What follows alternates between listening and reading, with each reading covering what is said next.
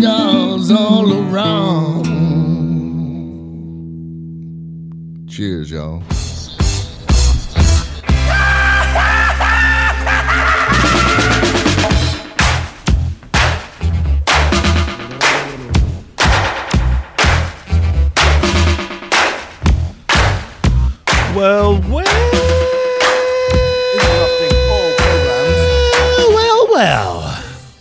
Welcome, ladies and gentlemen, to this fine little radio program known internationally as Smoking and Toasting. We're all about craft beer, fine spirits, and hand rolled cigars. And welcome, welcome. You have landed on show number 159. Think how many beers that is. 59. Think how many beers That's that a is. minimum of three beers per Yeah. show times and sometimes more. Like when we have someone here from a So I- uh, from a brewery, you know, yeah, they'll often bring more than three. That's absolutely that's like 500 beers easy. I like it. I'm pretty like good. it. I'm pretty good with that. Yeah, yeah. I'm happy about that. Welcome to the show. Today's uh, program will uh, examine and explore the rules for drinking bourbon. I, there, there's rules. Apparently, there are. Yes. All right. I want to know what these are. Which These are ones good- am I good- breaking? These, these are good things to know. You know, uh, you know, if you're gonna if you're gonna drink bourbon, it's, I always- it's good to know the I always pull the cork out with my teeth and then just tip the bottle up.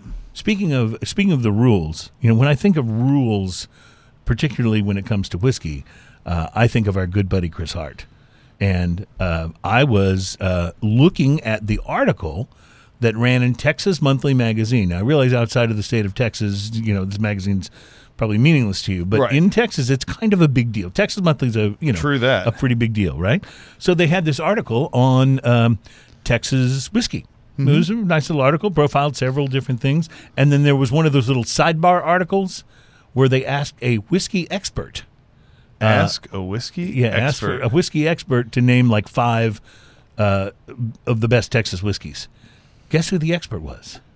It wasn't me because I don't remember it, or maybe it was because I was drinking. no, it wasn't me. yeah, yeah, I'm not no, an expert. It was it was our buddy Chris Hart. That's awesome. Nobody Yeah. cares about that guy. Nobody cares about that guy, and yet somehow he winds up being featured in Texas Monthly Magazine. Dude, that's pretty awesome for I- him, man. I'm so I would glad just, to see. I would just put that to the critics who tried to say that no one cared about him.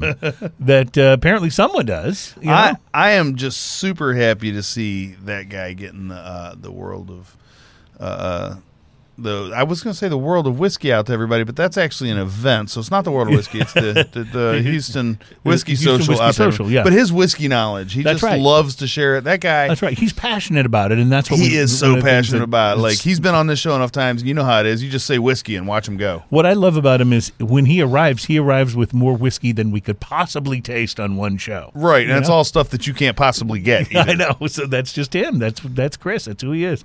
But uh, I I will say that in the five whiskeys that he names in the article, uh, they all look like things that you can find. So uh, so that's worth checking out. So so we'll have to have Chris on the show Did and, you, and did you happen to bring what that list was? I didn't. I probably should have, but I felt like that was Chris's to present. So maybe we Ah, should have him that. on. We need to the reach out show to him. and reach out to him, yeah, and do that. So we are brought to you by uh, the fine folks at B and B Butchers and Restaurant at 1814 Washington Ave in Houston, and in the shops at Clear Fork in Fort Worth. By BB Italia on Memorial in Houston, BB Lemon on Washington Ave, the new Annie, and more. These guys are an expanding culinary empire. Is Annie open yet? I, I don't know for sure, but I drove past it earlier this week and the light was on in the evening, like the big light on the Yeah, outside. yeah. So if they're not, they're close. Heck, So awesome. we'll find out. We'll get Jeremiah on and find out. Um, try that out.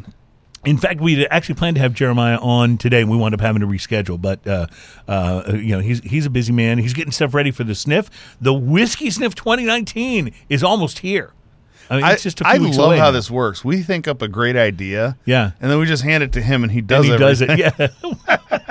well, we'll show up and and and you know to show people how to do the sniff and The, stuff. the best part of that whole situation is, Mm-hmm. you know, if the whiskey sniff, which it went w- so good last year, and it goes great, we're like, yeah, that's our whiskey sniff. Yeah, look at what And if we it goes did. wrong, it's like Jeremiah. yeah, what, what are you doing, buddy? what happened, man? So the way the whiskey sniff works is, uh, first of all, the tickets are on sale and they are selling fast. Uh, so you do need to try to get them just in case you want to get them before the event, just in case it uh, sells out because it sold out last year. We do have a few more tickets available this year and, and an expanded area, but you don't want to tempt fate because you don't want to miss this event. Uh, it is happening at B and B Butchers and Restaurant in Houston on the upper deck. We're going to have. I didn't know this until this year, but the walls of the uh, uh, upstairs indoor uh, dining area totally contract. yeah. And so we're going to have those open. You'll be able to go in and out, do the tasting, smoke your cigars out on the deck. It's gonna be so It's going to be great. So uh, the tickets are available at Eventbrite. That's Eventbrite, B-R-I-T-E E dot com.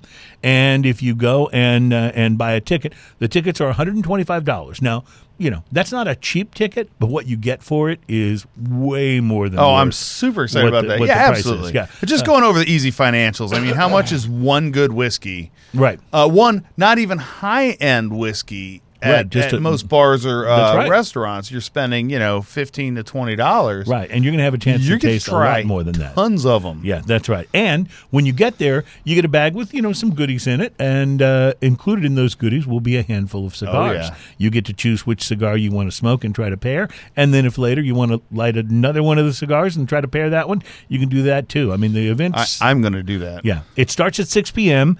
Uh, and it is taking place on Wednesday, November the 6th. So we're just a few weeks away now, and uh, it it was so much fun last year. We're going to have representatives there with uh, whiskeys, bourbons, and also uh, a few other spirits as well um, that you will be able to pair with cigars. So it's kind of like the ultimate pairing event because if you think about it, if you go to a normal pairing event, and those can be a lot of fun, by the way, but that usually has uh, one whiskey or maybe several expressions of a particular company To pair with specific to pair things, with a very specific cigar. In this case, you're going to have a handful of cigars in the bag. You get to choose which one you want to try, and then what a hundred different whiskey expressions that Some- you would yeah, be able to choose be from. absolutely insane. Yeah. And you know that that's the whole that's the whole purpose of this is this is a pairing event. It's but it's it's a very self-driven pairing event. So anybody showing up that doesn't know how to do this, it's super simple. Light your cigar. Yep. Get the flavor in your palate. Right.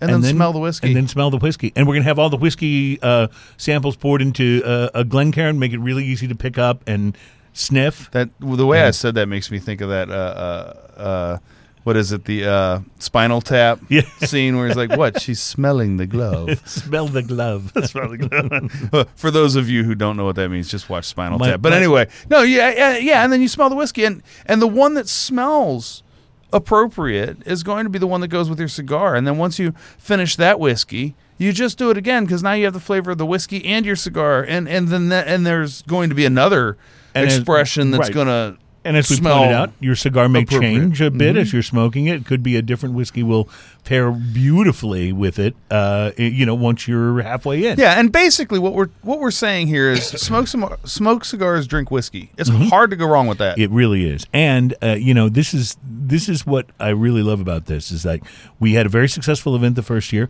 This one's going to be a little bit bigger. Uh, if this one is as successful as it appears that it's going to be, our plan because we know this, we know both of these have been in Houston, but our plan will be to try to roll this out in different locations around the country. That's going to be amazing. So imagine this, Ian. If your job is to go to different cool cities in the United States where you will be tasked with pairing cigars and whiskey. That's gonna be that's gonna be a very tough job. I mean, it- but you know, this is a difficult to do. challenge, Yes. and and I do love a challenge, and, I will rise up to it. You're this. willing to accept it. I'm willing willing to accept like this. it. I do want to plug uh, real quick.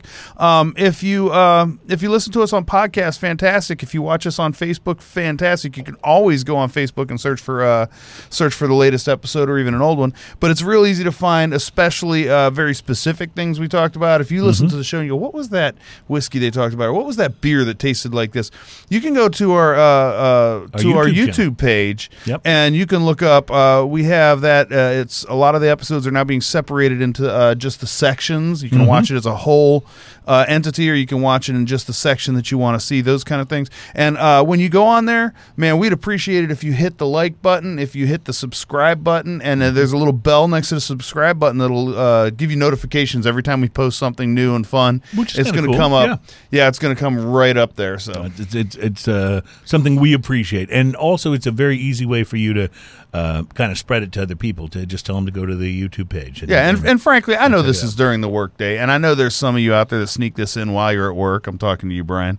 Um, but uh, and and Jeff, I see you on there too. we have more to discuss about Brian, by the way, before the show's over. So So uh, so yeah, if you if you want to watch it at your leisure, or listen to it at your leisure, if you want to put it on the background when you get home instead of make out music, I understand. I do that myself. hmm absolutely, and it's also great for listening to in the car. You know, when you're That's right. uh, you know when you're When you're in the tooling mood. around. Yeah, absolutely, especially if you got the window down and you're smoking a cigar. You just crank our voices in the car. you know how some people have the booming system. You just Yeah. crank us talking Yeah. about whiskey. Yeah, so instead of like That's the guys hardcore. that drive past my building that always seem to have Cardi B cranked up, you could have us.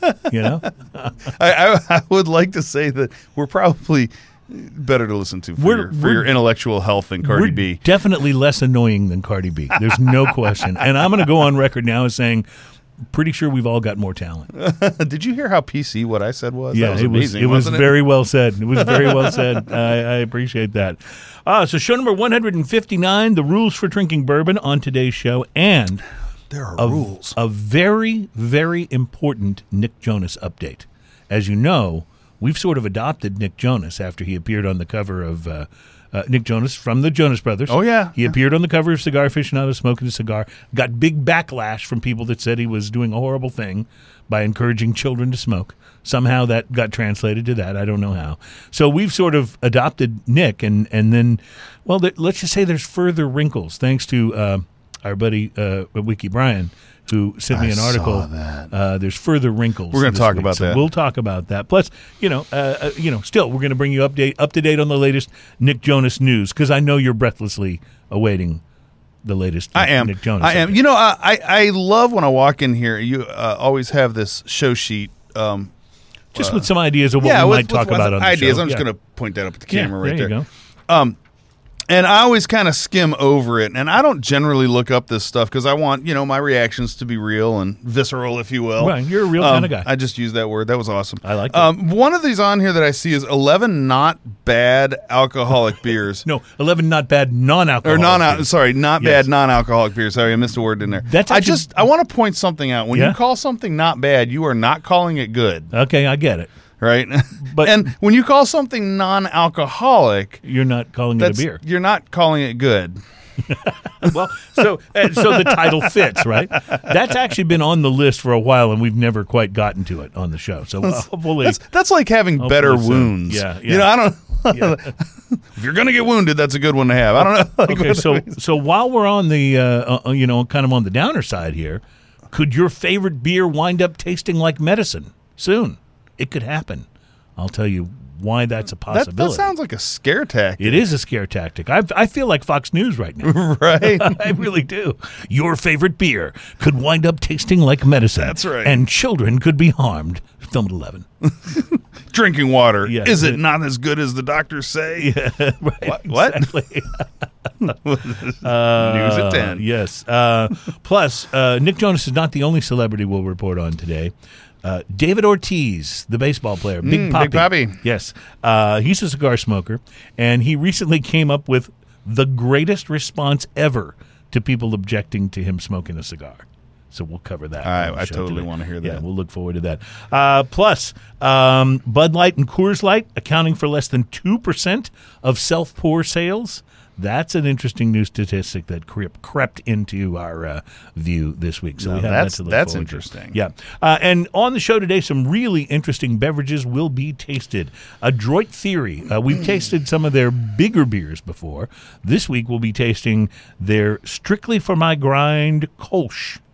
Uh, so a crisp Kolsch. try saying that really. that. Try saying that really fast. Five times. Strictly for My Grind crisp- Kolsch. crisp Um, and Dogfish Head has uh, stepped boldly into the low-cal uh, IPA world. That's a weird like uh, so they, they have two beers that are a little weird to me, and I love Dogfish Head. They're so Mm-hmm. awesomely over the top about everything. Right, because if you if you're drinking a, a 90 minute or a 120, I mean those beers are just like unbelievable. Oh yeah, and, and of course, and, They're and huge. they've but they've built their whole brewing reputation on being just whack, just crazy outside, wonderful. So it would you know? stand to reason, and I have not sampled this beer, but it would stand to reason that if they're going to put their name on a low calorie IPA, I, I bet it's pretty good. It's gonna have to be like uh, because like their um their session IPA uh huh. that they did was a great. I that was uh was that the all day Uh, no, they- that all day is founders. all day is founders. No, no. What's the uh, session IPA? Oh, the SeaQuench Ale is the one I'm thinking of. Ale, Sorry, that's that's the Dogfish Head SeaQuench Ale. The uh, salt and um, uh, a little bit sour. That was really good. They just I, they just never do normal. So I'm so Right. interested to see what's going to happen. It's going to be interesting. It's called Slightly Mighty. That's the name. Slightly of it. Mighty. Slightly That's Mighty, nice. which is a very Dogfish Head ish name. It is. It Yes. is. Uh, and from our friends at 903 Brewers, we've had a number of their great beers, and already sitting on Mr. Twirligig right now Beer for, cam. for tasting later is the Sasquatch Reserve Oak Aged Imperial Chocolate Milk Stout. Man, that's a lot to And say. I'll point out that Sasquatch Reserve is something they do regularly, but this is a variant of the Sasquatch Reserve. So, really excited about being able to taste this one as well. And they do this box, so when it's on the shelf, it looks kind of like it's one of those really special bottles, but the box actually holds two 12 ounce cans, which I think is Oh, awesome. I've seen that before. I Yeah, I've seen that before. awesome. I, you know, I have to tell you. Um, uh, so I always send out an email before we do our show to every one of the breweries, just letting them know, hey, we're going to talk about your beer Yeah. today. And I've been getting such great responses That's from the awesome. breweries. So just hands out to all the breweries out there. Yeah, it's And thank you guys for brewing awesome beer. Yes, and even the guys it. that brew the beers that I don't like so much. Thanks for brewing anyway. yeah, well, you know, there, there really haven't been that many of those. no, that's that's harder to find. Yeah, yeah, it definitely is. Uh, also hard to find is a rum I don't like, so we'll see how we do today with the Dos Maderas five plus five triple aged rum. Not only is this rum aged in three different casks, but it's aged in three different casks in three different countries. Oh wow. So this is a kind of a different approach. So you know, people are trying these different things to Mm-hmm. uh, impact the aging on different spirits and, and beers, and so we'll see how that uh, we'll see how that comes together. But I'm loo- I'm looking forward to that. So a lot of great things on the show today, and we're really excited. Uh, and it's nice to be back in the studio. I love the live shows, but always nice to be in the comfort of the studio where I can uh, ask you, as I like to do about this time every show, if you smoked anything interesting this week. uh, let me think about that for a minute. Hell yes. All right, good. Talk to me about it. I picked up. Uh, so my humidor is generally filled with much larger cigars, uh, Mm-hmm. much more time commitments, and sometimes I don't have time. So I, I, I, I try to pick up smaller cigars from time to time. So I picked up a uh, four and a half by fifty Rothschild made by uh, Hoyo La Amistad Oh, by nice. AJ Fernandez. Mhm, mhm. This was the black, the Maduro. Have you had this one? I have. Oh man, So I'm. I'm have you reviewed this one? I have not reviewed it, but I've. Well, let me it. tell you something. This uh, is a four by fifty. Let me just say- Rothschild. in case anyone is like new to the show, I am a bona fide AJ Fernandez fanboy. Oh yeah. I, I, I just, I, he's, he's my hero of the cigar. Well, this had this had everything you would ever want in it, and chocolate, and lots of chocolate. This Yes. is a chocolate okay, bomb. okay, good. You smoked the same cigar I smoked because, So, because yes, um, this is uh, Ecuadorian Sumatra Oscuro wrapper, and then Nicaraguan fillers. Um, it's it's very very AJ. The uh, appearance it's dark brown, semi smooth wrapper with some veins, very firm feel and construction. Uh, very classy bands on it. I like the uh, Yeah. bands. I probably should have taken a little bit better picture there, but I was rushed around while I was doing this. Sorry. Um, the uh, construction just looked great on it. The pre-light sniff on this. I mean, I Chocolate. pulled this out of the cellophane and it smelled like chocolatey chocolate with some coffee and chocolate. And chocolate. I mean, it was like dark chocolate bomb. It was absolutely crazy how chocolate it smelled. Um, if I didn't know any better, it would have just been a chocolate bar. The started pre-light draw, I used a punch, and I used a small punch because that's what my lighter had on it. and It was effortless draw, dark, semi-sweet chocolate, coffee, leather, rich earth, and pepper, all uh, all through this. And this is just the pre-light draw. That's Mm-hmm. how complex that was. now this cigar is a Hoyo de Monterrey cigar, Yes. but AJ did the blending on it, And they call it the La Amistad Black. Mm-hmm. So, and uh, the Hoyo de Monterrey's are great anyway. That Yes. dark Sumatra is so good. You know, It it's is. so good. Anyway, the uh, initial light on this was um, pepper Yeah. and some more pepper with pepper. Um, then it had peppery chocolate, And that And doesn't then- seem like it would be good, but it is. and then it developed into peppery chocolate and coffee. Yep. And it was delicious the entire way. Now, uh, when I say pepper, don't be turned off by this because the pepper was big, but the pepper calms down pretty quick, and the other flavors start uh, popping up pretty fast. And it happened within just the first few puffs of the light. Like it happened quickly. Uh, the first third of this, the pepper calmed down uh, substantially. It's still there, and it still had a little bit of spicy pepper in the background. And we're talking like a little almost, almost like a cayenne, but not with a lot of the burn that you get Right. from cayenne and stuff like that, and some black pepper. The um, chocolate and coffee come right up to the front. There's a little sweet creaminess to the finish of this. Um, perfect burn, solid ash. The construction on this cigar was just so impressive. The whole second third of the cigar, all of the above was still going on, and rich earth uh, came in. You kind of started tasting those flavors, a little more sweetness, a touch more spice, um, not more pepper, but a little more spiciness. Um, pardon me, and some of the uh, baking spices and things like that. Solid ash, uh, perfect burn. The last third of this cigar, the earth and coffee came right up front on this. This was very much um, evolving, and then the bitter chocolate and sweet spice on the finish um, followed that up. the The last third of this was absolutely fantastic. I would call this. Uh, uh, on the high end of a, a medium profile, or maybe the low end of a full profile, as far as the strength goes, um, this had a solid ash, perfect burn, price to quality. I paid seven, between seven and eight dollars for the cigar. I think. Yep. Um, that sounds about right. Uh, if that's what I paid for this, I give it a solid seven. I will Yeah. buy these all day long. I will buy a box of these. Yes, absolutely. Uh, you know what I love so much about AJ's blending? Um, you mentioned when you were talking about this cigar, like eight, nine different things that you were getting in the Oh, absolutely. There's so much complexity in the way Yes. that he blends that it has a tendency, I'll be honest, to spoil me for some other cigars. Some other cigars that are, you know, even things that are considered to be pretty good, um, they just aren't as complex. They may have great Yeah. flavors, but they don't have that same, you don't just get that same chance to really kind of work through it and enjoy it the same way. Well, now don't get me wrong, because I've had some great cigars that are kind of one dimensional, and I don't mean Oh, that in any bad way. No, that one trick pony that does that one trick is a really good trick, right. Um, and sometimes that's what you want, but uh, I like to try new stuff all the time, and Mm-hmm. I like stuff that that evolves and makes me excited to try more and more of it. you know? absolutely, and absolutely. Uh, a lot of these AJ blends do that, and uh, I'm I'm getting to be a bit of a fanboy anyway, uh, because I have I don't think I've had a bad cigar by Yeah. now. I really like the stuff he's doing today better than the blends, some of the blends that are his older blends, like some of the stuff you can get on Cigar International and stuff that are older AJ blends. That they're good, don't get me wrong, but things like the um, uh, the uh, Ave Maria and some of those, those are good cigars. The diesels, uh, they're good cigars, but they just don't have quite the same complexity Well, as the stuff that he's been doing over the I last think he's years. coming into his own as a blender, much like a producer does in music. Yes, I think that's in, right. In in the case where uh, where he can walk in and see what a company has and go, oh, I can do something with this. Right, I can take a little of I this can and a really make this. this. and He's really like get- the Butch Vig of I like that. He's uh, the Butch Vig of cigars. Butch Vig, Oh, Butch Vig of oh, cigars, I right? love it. Yeah, the Butch Vig or Alan Parsons. Right, For right, those yeah. of you who are from a different, If you're going uh, further back, right? Yeah, right. I like it. I like it.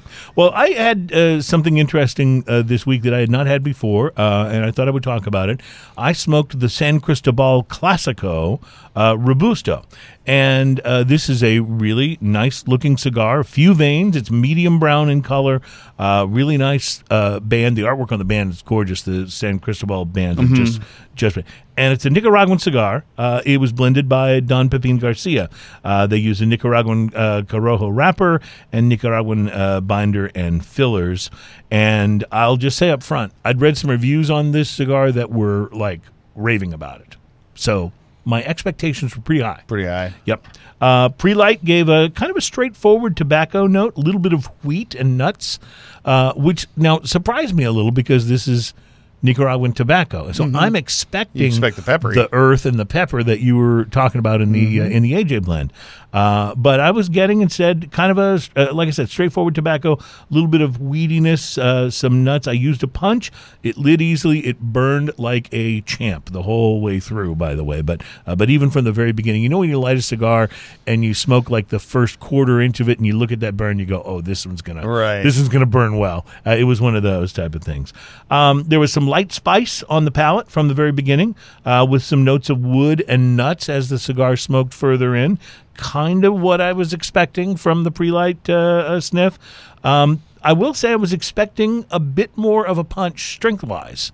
Again, knowing that it's Nicaraguan tobacco, um, and from some of the reviews that I had read that were putting it at, you know, um, uh, medium plus, uh, uh, almost full bodied, um, I wasn't really getting that from this cigar. It was definitely, f- to me, this was on the mild to medium side. Um, uh, so that's not, I don't dislike that. I was just, it wasn't what I was expecting. Right. And I guess that's kind of the headline on this cigar for me is it wasn't quite what I was expecting. Uh, the spicy pepper was nice. It was not too strong. Uh, but, you know, in all honesty, I was expecting a bit more complexity from this, especially given the reviews. Now, San Cristobal is a it's a fairly expensive brand. This isn't a budget brand. Right. Um, so I kind of kept waiting for the cigar to sort of warm up and, and really not warm up literally, but you know, for it to kind of hit its stride Right. and start bringing a little more complexity and um, than it ultimately did. Now, I will- I want to say this: it was a very pleasant smoke. I enjoyed it a lot, and maybe my expectations were set a little bit too high for this one.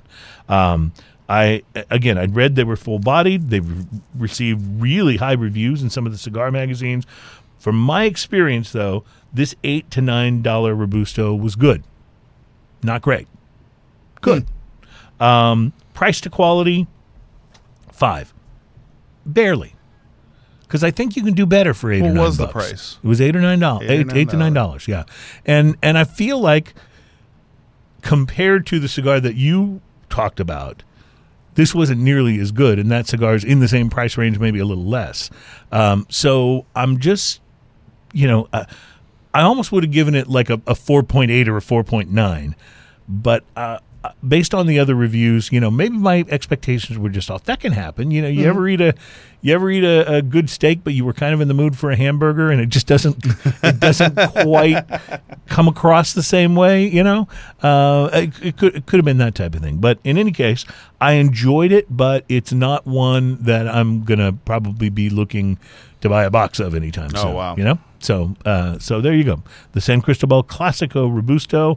Um, and you know what? Maybe I should buy another one or two and see if I have a similar experience. You know, if you get Or a, it could have been a one-off, If you you, rate something at a five, where you get what you pay for, Right. and maybe maybe your expectations were off, I think that's fair. I think trying another one is definitely fair because you might find maybe it's one of those off days. Maybe Right. your palate's off. You know, um, we've all had days where you know we ate too much spicy stuff, or we had something that just kind of Something wrecked that our didn't palate. really go for it. or a good hangover will wreck your Yeah. palate. or, or quite frankly, sometimes a really good IPA will wreck your palate. That will definitely you know, wreck your and, palate. and and you just don't get the same complexity out of the cigar. So, um, so anyway, yeah, worth worth trying again. I, I would definitely try it again. But I, w- I found myself being really glad it wasn't a twelve dollar cigar, and there are plenty of twelve dollar San Cristobals out there. So, Right. uh, you know, you can very easily pay that for them if you get to that size. So, okay, when we come back, we're going to start with our tasting. We are going to taste this Kolsch that I mentioned that is uh, from the uh, folks at Adroit Theory Brewing. They are a very well respected and highly rated brewery. Uh, plus, the Nick Jonas update. I know you've been waiting. We'll get there next. uh, it's Smoking and Toasting. Thanks for coming along for show number 159, and we will be right back.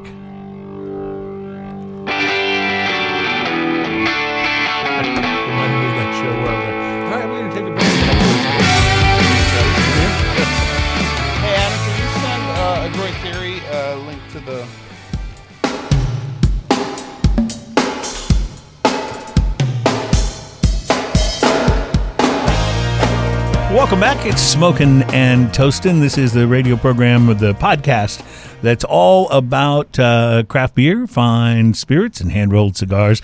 And you know, the show is a podcast. It actually has always been a podcast. But when we first started, we I had a tendency to refer to it more as a radio show because I thought that sounded cooler than podcast. And I've discovered that I'm completely wrong. Podcast is way cooler than well, radio show. there's there's a great there's a great divide there because Yeah. if you talk to some older people, they're like, "What's a podcast?" Yeah. But you talk to some of the younger people, they're like, "What's a radio?" What's a radio show? yeah, exactly. so, uh, It's kind of it's kind of like stuck in the middle there. Well, uh, we do the show uh, live on Facebook Live every week. When we do it on Thursdays, usually at, as Ian likes to say, one ish. One-ish. And uh, we It's a uh, soft one. It's a soft one. That's the exact way to say it.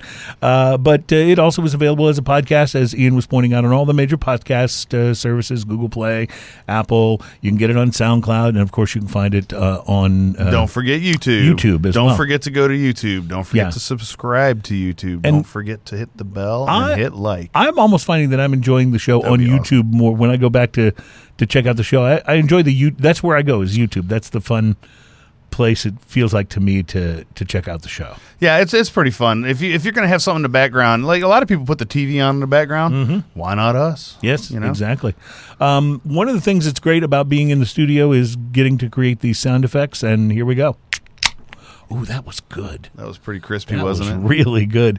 Uh, Ian is opening and pouring the Adroit Theory uh, beer. I will mention while he does that uh, that we are brought to you by Butcher uh, B&B Butchers and Restaurant at 1814 Washington Ave in Houston and in the shops at Clear Fork in Fort Worth.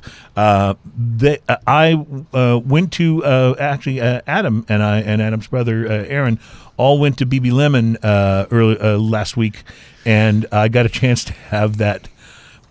that that, That bacon, Parmesan that bacon? Parmesan bacon. Yeah. Oh my god, that's just uh, that's just an amazing an amazing thing. I think you may be closer to Adam than I- I, I am. don't if you know. I don't. I don't know if you I'm- can reach I feel like. I'm. Uh, I feel like I'm far away, and it's hard to pass him the beer. I'm, I'm that way to- too. Usually, may have to usually I stretch can at reach over there, Yeah, but I'm just so- not feeling the stretchy so, arms you know, today. uh, because we pay our producer uh, virtually nothing to do the show. We try to make sure we're at least sharing the beers and That's the spirits with him. So, uh, okay, before we'll work for beer. before we sample, Nick Jonas. Nick Jonas is producing. Uh, here's the big Nick Jonas news.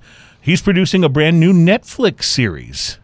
So he's more than just a brother of the Jonas clan and a singer in the Jonas Brothers and a solo singer on his own and a cigar smoker and the cover guy for Cigar Aficionado. He's also officially in the production business. He's uh, putting together an eight episode romantic comedy for the holidays called Dash and Lily, and it's in production at uh, Netflix. Uh, and it is uh, based on apparently a book series of the same name. The action centers on a whirlwind holiday romance and Austin Abrams, who was in uh, that TV show This Is Us. Uh, which is a pretty popular show. Uh, That's lost on me. that's not a show I watch, but I, I see the uh, it, it apparently is one of the bigger shows on television these days. So, uh, but anyway, uh, but so Nick Jonas is in the is in the uh, production business. So congratulations, Nick. We uh, we have gone on record as being supporters of Nick because of the backlash that he faced when he you know started. Uh, appearing as a cover man on uh, on Cigar Aficionado, youngest guy to ever appear at what 28, I think he is. Yeah. uh, on the cover of Cigar Aficionado. But so now, congratulations, Nick. yeah, Oh wait, wrong one. I love when we get the wrong sound it's effect. supposed to be this one. There you go. There we you go. Yeah, congratulations, Nick. So, um, we really decided to kind of step in line behind Nick and support him. We've talked we've talked about getting some shirts made that say "I'm with Nick" and have the Smoking and Toasting uh, logo on them, just to show our support. And uh, early this week, I got a note on Facebook from uh, our our friend and regular listener, uh, Wiki Brian, uh, and his note had a link to an article, and it said, "May not want to print the shirts just yet. It was too good to be true." And a link to a story. And so the story is this: the Jonas Brothers apparently are enormous fans of Coors Light. In fact, they're such enormous fans that they went to the brewery recently in Golden, Colorado, and um, were given a big, you know, private tour. They put the hard hats on them and all that stuff. Um, and so, you know, if you get a private tour at a brewery, you may be a, a VIP, and I suppose the Jonas Brothers are VIPs. But if they help you make the beer and then they put your face on the label, yeah, you're Jonas Brothers famous. So apparently there's some Coors Light coming out soon with the Jonas Brothers faces on the label. So I don't know. Broke my heart, Fredo. So I don't know how we deal with this. You know, I mean, I mean, uh, you know, listen. One of the things we, in all seriousness, we do say on the show regularly is like drink what you like. I mean, if if you like, you know, Yes. uh, if you like uh, Coors Light, and that that does it if for you. Go if for you it. like know? beer, drink beer. If you like Coors Light, drink water. I was just exactly. I mean, you I was, know, whatever I was makes you just happy. hoping. I was just. I would hope that Nick's taste might be more refined with his craft beer, but. But does well, that does so that while, does that throw us off the Nick, Nick Jonas While bandwagon? Nick is a grown man at this point in time, there are some areas in life that sometimes you have to outgrow your college tastes in beer, mm-hmm. and um, and that may just take time. Maybe, You know, maybe. or maybe he's a fan of the cold activated can. Well- the early warning system, as I like to call it. So I had this conversation with my wife because I was telling her about this story and that we were going to cover it on the show today. And I said I've got the perfect joke to end that segment. And my wife says, "Okay, what what is it?" And I said, "the The bad news is the Jonas Brothers have lent their likeness to the Coors Light bottle or the or the can. Uh, the good news is you'll be able to tell if your beer is cold when the Jonas Brothers faces turn blue." That's awesome. I Okay. wonder if they maybe they give him like a, a cold activated beard or yeah, something. right, right. So, so the, the the best part of this whole conversation, though, is I said to my wife, I said, "That's pretty funny, right?" And she goes, "You guys are always interesting on the show." And I like thought about that. I thought about that for a second. I said, "We're we're interesting." she goes, "Yeah, you're always interesting on the show." I said, "But the joke about the Jonas Brothers faces turning blue that I want to use on the end of this." seg- I was so proud of myself for coming up with that. Right? Uh, I'm like, "But you didn't actually say that it was funny." And she looks at me. and She goes, "I love listening to your show." and I'm like, "Okay, okay, I know, I know when I'm being, you know." Uh, yeah, exactly, exactly. So, so This anyway, is really coming in handy Yeah. today, by the way. but I will tell you, I, I am looking forward to actually buying one just so I can see if their faces do turn blue. I mean, in all in all seriousness, that would be amazing. that would be it? awesome, wouldn't it? oh, Nick Jonas is blue. It's time to drink the beer. He's got just a little bit of like scruffiness, not really. A, Yes, yeah. not really. Just a little bit of uh, like they should just make his his scruffiness turn blue. I think. So, uh, Ian, does this does or the whole face turn blue. That that says something else. But yes? you know, Does this force us off the Nick Jonas bandwagon? What do you think? uh, you know, we need to get in touch with him. we We sure just do. we need to talk to him. we know. sure do. I mean, everybody has a price. Maybe Coors is paying him a lot. Well, You yeah, know, Coors has a lot that. of money. Yeah, yeah. You know, And I can see them one. it- It'll be interesting, by the way, to see if he gets the same backlash for having his face for on having a beer. Yes, I bet he, does. doesn't. Yeah, I bet he doesn't. I bet he doesn't. I bet people will ab- celebrate that. Yeah, they'll go, "Oh, Nick Jonas, look at that! He's got he's you know got a major endorsement deal or whatever." Huh. Yeah. By the way, it could be that they're That's that they're that seems a little hypocritical, doesn't it? It could be though that their love for Coors Light is being maybe played up a bit. I mean, I'll drink a Coors Light if there's nothing that I like better in the in the cooler. And if Coors Light came along and offered me a whole lot of money to put my face on their label, which they're obviously not going to do, but if they did, I'm not sure I'd turn that down. I, you know, I, I I have to admit, I probably have a price. yeah, that's, just, that's just a fact of Like, life. like I can stand up on my principles, but I'm sure there's a level of hooker in me there. Oh yeah, oh yeah. There's no, there's no question. All right, so uh, so on to better beer at least, or at least what we hope will be better beer. Uh, and this is a lighter beer. This is a Kolsch from Adroit Theory, and we have had their beers on before. We have, uh, I think, I think liked them very much, but we've, I, I don't think we've ever done anything lighter like a Kolsch from Adroit Theory. So this will be really interesting to me to see what you. think I have. While this. you've been talking, I have been doing quite the research. Well, you're you're a research oriented guy, and that's one of the things that I really like about you. So, uh, talk to me about your take on the uh, droid theory, strictly for my grind, Kolsch. I'm for it. Did you like how short that answer Yeah. was? That was amazing. No, go ahead. Go ahead and drink your beer. I'll talk for a minute. Standing in standing in contrast, yeah, right. While I'm waiting to, you know, when you're reviewing your cigar and I'm waiting patiently, uh, you know, you you can you, You know, so you when- can elaborate. doing a- but when I need to take a when you're drink a my beer, podcast where everything is audio, you know, it's different if you're watching it, but when you're doing a podcast where everything is audio, you can't hear a nod. So one of the funny things to do is if I give a short answer like that, Cruz has to start immediately talking. Well, and and- and, and I waited until he got his beer right to his I lips before I right did. Yeah, it was beautiful to take a timing. and he actually. goes, "I'm for it." So and the like, oh. comedy of that was a Oh, little man. behind the scenes, but it was pretty amazing. Well, that's the um, thing. So uh, while you were talking, I was doing my due diligence here, and I have to tell you, this is outstanding. It's This really is delicious, isn't it? Delicious. What The what are you getting flavor wise? Yeah, The malt profile on this, while it's not super robust, is so Mm-hmm. present, and I absolutely love it. I love the lack of of hop bitterness. I love the lack of everything IPA influence that this Mm-hmm. has. Um, this is fantastic. This is one that I would grab for again and again. you know, it's October, and I find myself really wishing I'd discovered this beer like in May.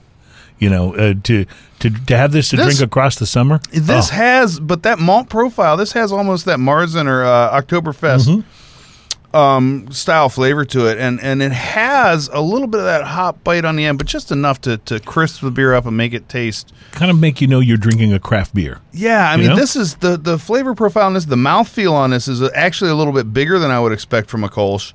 Um, it's a little bit um, uh, more than I would expect in general because a lot of times uh, people put out You're right. Kolsch. You think of Kolsch as being almost like Well, a paper thin mouthfeel. Yeah, you know? this no, this is this is much more like a robust uh, a mouthfeel to it. Um, and the flavor profile, this is right up my alley. I absolutely, absolutely adore this beer. Good job, Adroit Theory. Well- this is so good. clearly this is a brewery that knows what they're doing. I mean, At- we've we've at- established that in in previous tastings, but uh, but I I want to say I think.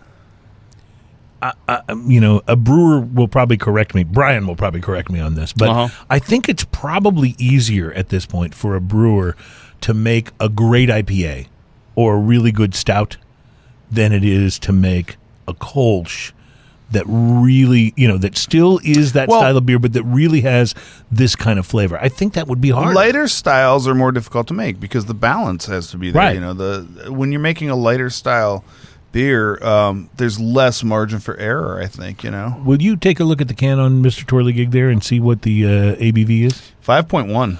5.1. All right.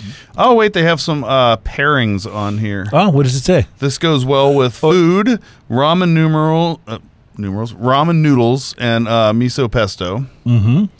Let's see. Oh, it also says keep cold, drink fresh, serving 46 to 48 degrees, and it was canned And 80819. So we are keeping it pretty fresh. Yep. Yep. And by the way, we are we are drinking this nice and cold. Oh, look, check it out. It has a cheese pairing. Mm-hmm. Um, Jean Grong. I don't know how to say it. G R O N G E. Grong. Grong. Grown. Listen, guys, I don't know. I'm, to- leave, I'm leaving you all alone. look, on look. Cruz.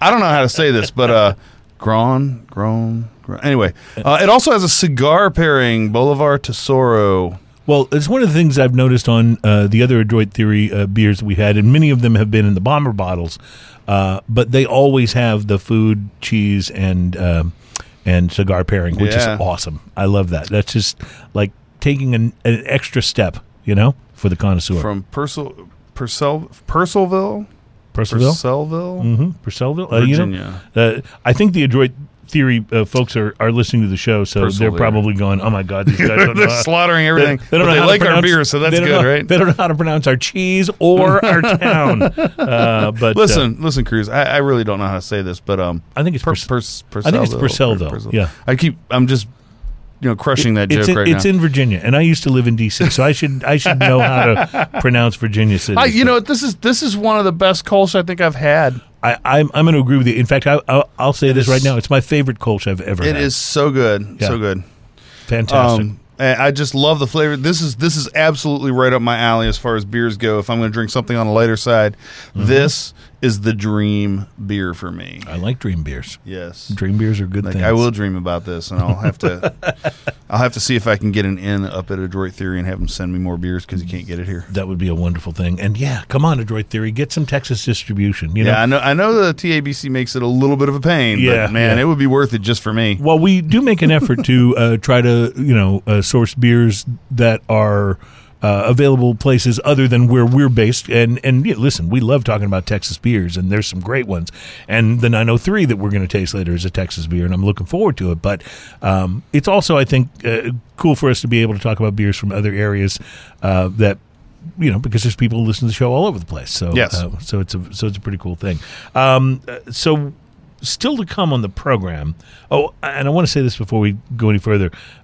Big thanks, speaking of Texas things, to uh, Tony Gonzalez from Treaty Oak, who was on the show last week. Uh, Treaty Oak uh, He Distillery. Awesome. Uh, he was great. And of course, our friend Mark Burrell at the Rainbow Lodge. Always awesome. We did the uh, show there uh, last week. And the plan going into the show was that Mark was going to talk about wines and cocktails for, For the holidays, yes. and Tony was going to talk about uh, Treaty Oak. And so we kind of got started on the Treaty Oak stuff, and then Mark had their bartender make us these cocktails that they have on the menu that are made with the so Treaty. Oak gin and the Treaty Oak uh, whiskey, and we never got to the uh, to the holiday beer. So I've asked Mark to come back on the show. Uh, I'm sorry, the the holiday wines. So I've asked Mark to come back on the show. Um, you know, between now and Thanksgiving, and uh, we'll we'll do a special and holiday, he is, holiday wine show. He is so knowledgeable. He's so fun, and uh, the combination of those two. You know, the problem with the combination of those two on the show last week is they're so darn interesting that we just kept talking about what we were, what we had in talking front about of us. what we're talking know? about. Yeah, exactly. So yeah, they were they were so fun, yeah, it was. Uh, and that place was so beautiful. it was a great show. Uh, I enjoyed that uh, immensely last week there I at the Rainbow stop Lodge. drinking this cold. It's really so good, isn't it? You've emptied that can, haven't you? Yes. Yes. Well, I'm glad you emptied some of it into my. I did cup. empty some of it in yours because I didn't want to feel totally bad. I'm going to enjoy it uh, as we take a break. Uh, we'll be back in the next segment. We'll be tasting something I'm super curious about: the Dogfish Head Slightly Mighty Low Cal IPA, and I do know how to pronounce. Milton, by the way, Milton, Milton. Delaware. That's where Dogfish Head is based. Uh, so we'll talk about that. And Big Papi has come up with the greatest comeback ever for someone objecting to him smoking a cigar. So while you enjoy a little Nick Jonas bumper music, we'll be right back. Smoking and toasting.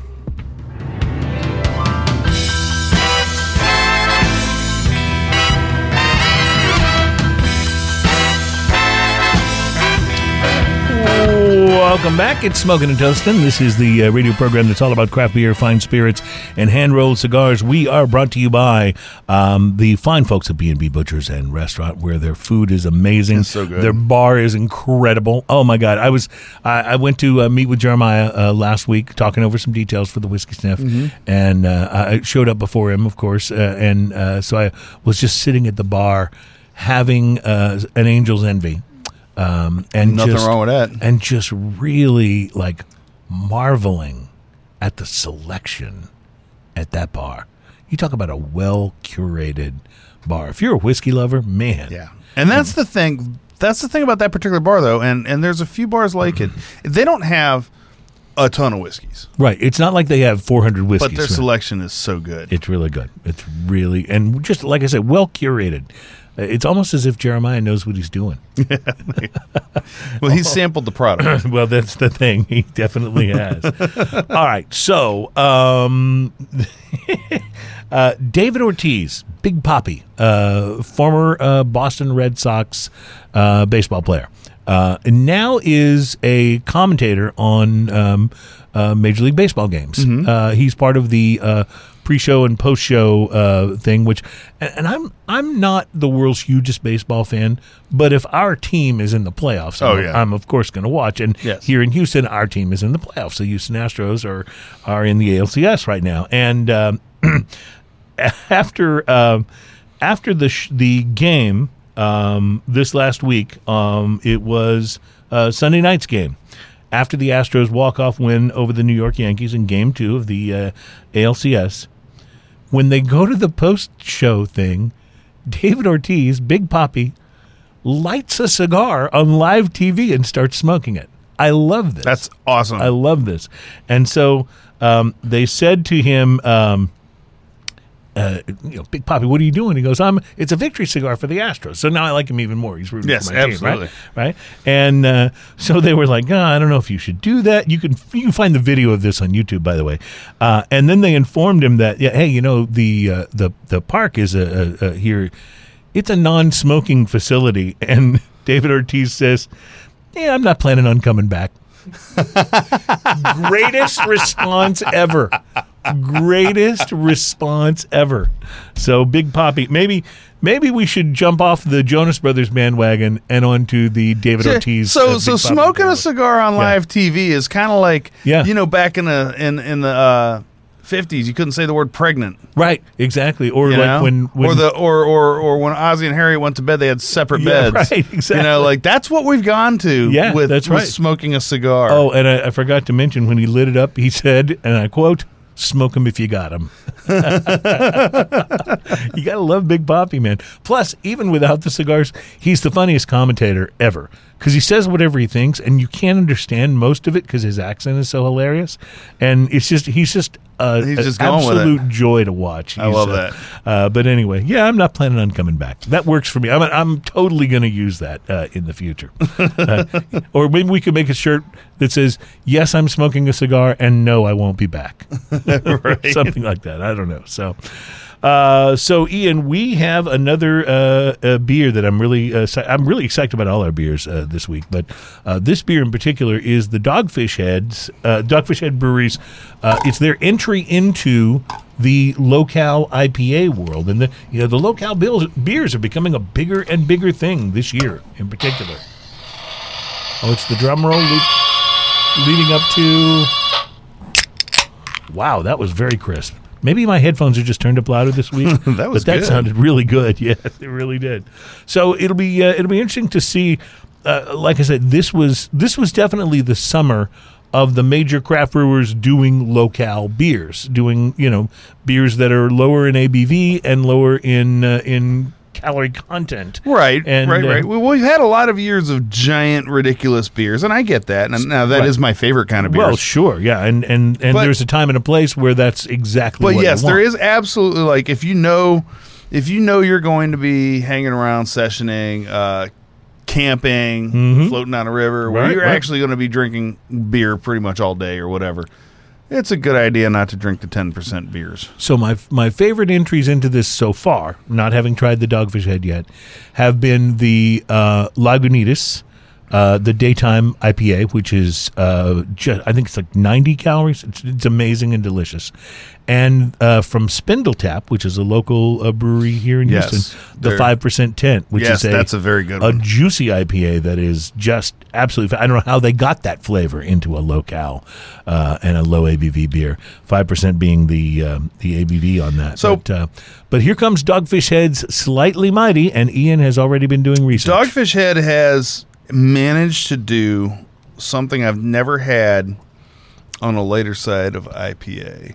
Um, first off, this is delicious. Um, but Really the way is. this drinks, um, the way this drinks is so incredibly interesting because it smells very IPA. Like your whole palate picks up that IPA immediately. Right, you get that sort of uh, hoppy The, uh, right. nose. The. IPA hits you like you, you take your first sip and you get the floral, and then the middle of the flavor has all this hop punch to it. It's Mm-hmm. a very IPA thing, and then the finish on this finishes malt and super and clean. no super clean. no bitterness on the finish. Yeah, that is none. amazing. There was actually more bitterness to the Kolsch than there is to uh, to this, which is uh, not that it was bitter, but you know what I'm it's saying. it's amazing how the bitterness like you get that that big hop bitter snap and Mm-hmm. then it just washes away and you're left with this just super gently sweet malt finish yeah, that is amazing yeah, it really is. This is, th- and and this in the mouthfeel and the way it finishes, it Mm-hmm. just feels so sessionable. This is you know here's the thing what is uh what is this one at this is uh Mm, four percent mm-hmm. yeah um even at four percent this So we be didn't even start with the lightest beer No, we- today. The Kolsch was right right so this. at four percent like I this is unbelievably good. Yes. Low-cal IPA. This is so good. I can't believe it. Well, Well, leave it- 95 calories. Leave it to Dogfish Head to be the guys who can do 3.6 this. carbs, 95 calories, absolutely like this. Does not taste like anything you would call low cal. This the No. flavor in this is so good. If I told, if I didn't tell you this was low-cal and just poured it for you, you wouldn't be saying, "What is this? A lighter beer?" No, I would never even guess it, and I Yeah. wouldn't even guess it necessarily at four percent. But um, even at four percent, this could be dangerous because I would drink this so fast. It's so delicious and refreshing. That's the thing. Yeah, like you have this to be is careful. this is now uh, this is my favorite out of all the sessionable low low uh, low calories I've Wow, ever this is- had. This is this is a, a pretty much a, a tie for me with the five percent tent. Wow. And, and they're so different in terms of what they taste like and what the you know what they do to your palate. But uh, yeah, it's quite good, Ian. oh Quite my goodness, that is Well, you outstanding. know, and and keeps the Dogfish Head record alive. That I've never had a beer from this brewery that I didn't think was exceptional. Even their weird ass uh, gose that has the little uh, fruits on it with the superhero costumes on. That's a weird, weird beer. well, but I, Dogfish Head is a weird brewery, but I really like. I mean, they're just Yeah, a weird brewery, really so you like kind it. of expect that yeah, from yeah. them. and and any that you know breweries, craft breweries can team up with pretty much any band they would want to. You would think like like almost any band would go, sure, I'll do a beer with Yeah, a cool craft brewery. Who does Dogfish Head team up with? The Flaming Lips, Of course. of course, Of course. so this is just how sort of left of center these guys are, and I I, I really appreciate. You absolutely got to love that. I, you know, I'm a, I'm like immediately a big fan of this. They're they're directly, we are directly impacting sales because I will buy that. Yes, uh, we'll get we'll be getting some of this on the Yes. way home. Yeah, fantastic. Well, I want you to know it's it's taken all of my. Uh, it, it's funny because we I actually put the beers for this week's show together a couple of weeks ago, and Yes. forgot that we had. Uh, the folks from Fetching Lab bringing beer when we were live out at Alan Denny's place uh, in uh, uh, in Galveston, the cigar lounge out there, and uh, so we didn't do the beers uh, then, and then we were planning actually on doing wine last week when we were at the uh, Rainbow Lodge, so I didn't bring beers to that show. So this beer has been sitting in my refrigerator for three weeks, and the fact that I didn't break down and open it and taste it is is That's really amazing self restraint. Or you really just have is. a lot of beers. Well, I did have other beers. That's true, but uh, but still, I was I've been so curious about this. So, uh, Well, that the next can will not delightful. survive nearly as long. no, that is absolutely delightful. yeah, it really is. All right, we're going to take another sample of this while we also take a quick break, and we will be back in the next segment. We're going to talk bourbon and the rules for drinking bourbon. The rules. Does nobody give a about the rules? I think you may be right. Uh, and we'll also be tasting some rum, so that should confuse everyone uh, sufficiently. So uh, we'll be right back. It's Smoking and Toasting.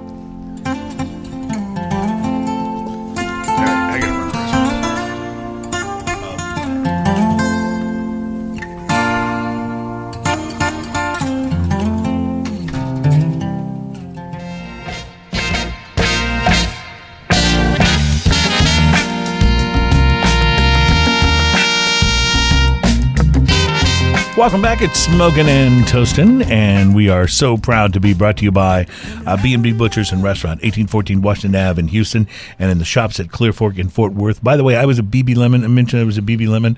I had the fish and chips. That may be the best fish and chips I've had good? in Houston. Wow, it was really, really good. Nice. Really, really good. I want to. Uh, I want to go back to our previous beer that we had. I bet this IPA goes great with cigars. I bet it does. But it goes good with fish and chips, too. I bet it does. Now I'm dreaming about those fish and chips from BB Lemon. All right, we didn't. Um, we didn't read the can on that thing. Yeah, uh, I have it back over here. It says this low-cal IPA is brewed with mighty aromatic hop varieties that deliver tropical notes with a slightly sweet balance. Uh, uh, Adam was talking about that during the break. Yeah. that it has sweetness to it, provided by the monk fruit extract. That's So, so, there's good. monk fruit in there. Sorry, still raving about the dogfish head. So good. Mm-hmm. Yeah. That that and the adroit theory. We are Yep. batting a thousand today. 95 calories uh, uh, for the can, by the way, and 4% alcohol by volume. That's pretty cool. Amazing that something that's 95 calories and 4% is that good. That's so good. Yeah, it really is. Well, welcome back to Smoking and Toasting. We are uh, the program that's all about craft beer, fine spirits, and hand rolled cigars. And we are now about to bring you, and, and listen, I realize that it's a clickbait world. I mean, that's just, that's the world we live in. That's the reason so many of our stories even if they don't deserve to have them added. To have it added to them, we add the words "right now." right now. to the end of the uh, to the end of the headline uh, because it's it's a clickbait world. And so liquor.com, which is a great website, uh, had an article, and we were you know uh, going to share this with you on the show. It's the hard truths about the rules of drinking bourbon. And the thing about it is, it's not really rules but it's it worked well for their headline, and I thought it'd work well for the name of the show. So that's so we went with it. so we're just as guilty of the whole clickbait thing as anybody else. so the headline of the show is the Yeah. rules for Yeah. drinking bourbon. Well, um, right now. America's homegrown whiskey, uh, bourbon has become one of the most popular pours anywhere. And with so many bottles flooding the market, uh, it's become a very crowded landscape. It's hard to know what to pick sometimes. So the uh, folks at liquor.com found a spirit guide. I like that word, a spirit guide. Spirit Uh, guide. Beau Williams, who's the owner of Kansas City's uh, Julep, which Do is not think that word means what you think it means. uh, probably not. Uh, uh, so this uh, bar that uh, Beau Williams owns is lauded for having one of the most uh, outstanding bourbon selections in the country, and this is uh, his rules, uh, Beau Williams, for picking, sipping, and mixing America's favorite spirits. So we'll share these with you. Here are the rules. Number one, read the label. The important thing to this step is to learn how to decode bourbon labels. He said bourbon's a very broad category. It's important to know what the wording means. For example, he says always look for the phrase straight bourbon. oh, wait a second. You don't have to read the label. Jack Daniels the best bourbon out there. Well, it has a 7 on it. or maybe it's a sour mash whiskey. But anyway, go ahead. Straight, he says, is what you want to look for first and foremost when you're searching the shelves. It means they're not adding anything to or adulterating the product in any way. You're getting the real deal. So, mm-hmm. straight bourbon or straight bourbon whiskey is what you are looking for. He says also you can look for the age statement on the label, although you won't always find it, and, and some of the newer producers aren't. You know, doing age statements. Yeah, the no age statement is actually the newest. It's kind of a big thing. movement. Yep. Number two, he says, the second rule seek out value. He says, if you're spending more than $40 on a bourbon, you're probably doing it wrong. Isn't that interesting? Funny how that is. Yeah. Uh, on a bottle of bourbon, if you're paying more than $40, he says, you may be doing it wrong. Of course, if you're a collector looking for, you know, extra age Pappy Van Winkle or something, In, expect to pay. in pay- other words, yeah. anything Chris Hart or Alan Denny had. That's right. Exactly. You expect to pay a premium. How much was that? Uh, was that whiskey we had when we were at Alan's uh, place? the Masters Keep that we Yes, had. yes, know. Um, 180 ish. I know. Yeah. I'm just glad that you know he makes a lot of money. Pretty amazing. You know, because he's able to buy those things and share them with us. It's, Pretty it's a wonderful thing.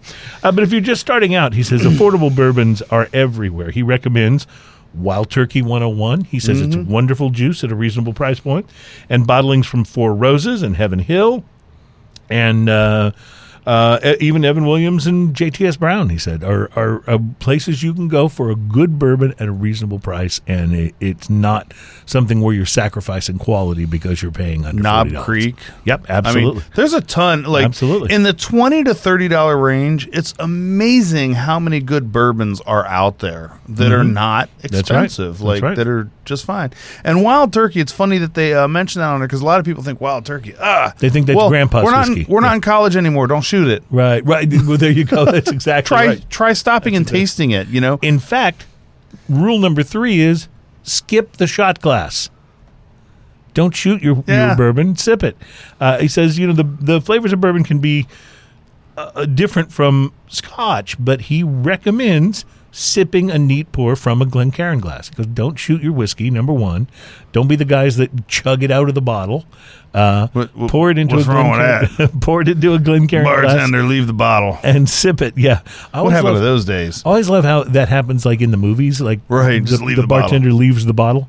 That never happens in real life, unless you're like at a table with P Diddy getting bottle service. I'm sure somewhere. that's out of that. that Yeah. There's a lot of laws against that. I'm Although sure there are are. a lot of places that are like wine and beer only, where you can BYOB, and then you just have your own bottle. Right. It's not Yeah. the same though. It's not. It's like not the same. uh, You could maybe ask the bartender and tip them a little extra if you can just like hand it to them, have them bring it over, and say, "Leave the bottle." That way, your friends think that you're super cool. Like, That's yeah, I like it.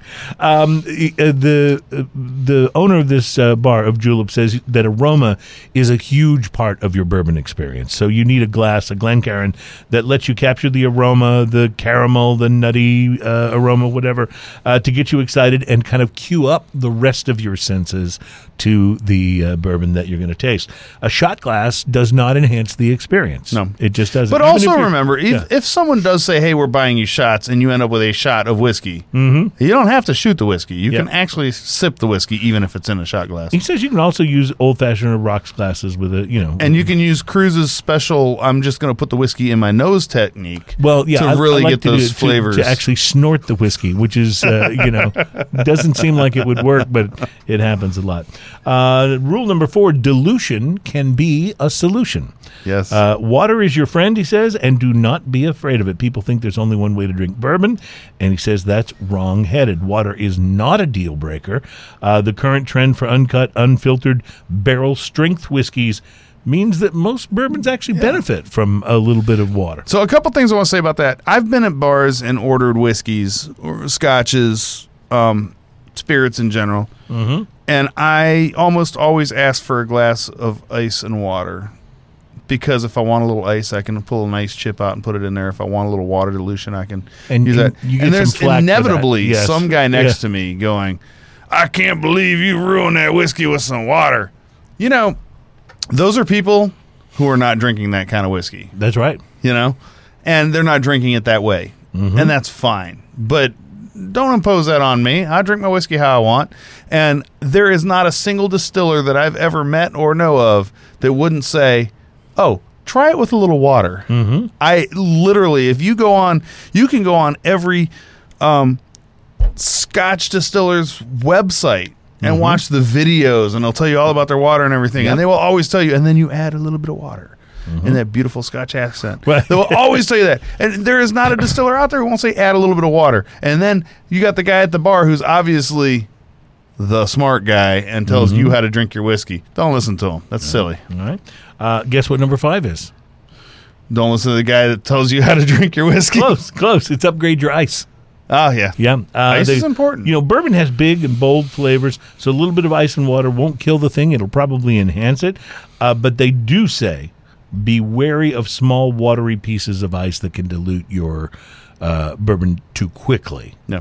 Uh, yeah, or dilute it more than you intended uh, to dilute it. He says, I prefer to take my time, and I want a similar experience from when I start to when I uh, finish. So solid ice, uh, never a bad idea. Now I know what you like to do is to put the ice cube in. Ta- you, you taste I it room like- temperature, then you taste it. I like the ride. So I Yeah. uh, like if I get my druthers and I have time to sit down and have a whiskey like this, uh, I'm going to try it neat, and then I'm going to add uh, a chip of ice. You know, I say a chip. It could be a chip of ice, could be a little block of ice or whatever. And I want to taste it cold. And then once I taste it cold, I generally will hold it in my hand. You'll see me do this where I just hold it in my hand, I'll swirl it around. But I'll hold that glass in my hand until that ice dilutes enough in there and I get those flavors. What I really like and it's funny that that mentioned it don't use the small chips of ice. I actually like the small chips of ice because I'll add enough ice to dilute it and then I want to taste it diluted and as it gets warm again because mm-hmm. cold masks certain flavors. Right. So you get to taste listen to this ride that you get with a small chip of ice, okay? You get to taste it neat and you get certain flavors that way. Then you put a chip of ice in there and it chills the whiskey. You taste which- it at a different temperature. and- yeah. Right, and it's a different temperature and it tastes different. And then as that ice melts in, and it's not a big cube of ice, it's a small cube of ice, so you're adding a little bit of water at a time. Mm-hmm, You get to taste it as the dilution process happens. And then before you're done with this whiskey, it's warm again from your hand, and you get to taste it diluted and warm again. So Right. it's not masking any flavors. That is a big ride for one glass of whiskey, That's and I love right. that. And when we were at the Rainbow Lodge uh, last week with Mark Yes. Burrell, and we were talking about uh, the cocktails, and Mm-hmm. he was talking about uh, that they get specialized. Yes. uh, brought in, which is It's uh, important. of a higher quality and uh, works much better in the cocktails. And I'm sure if you had some uh, just in your uh, bourbon as well.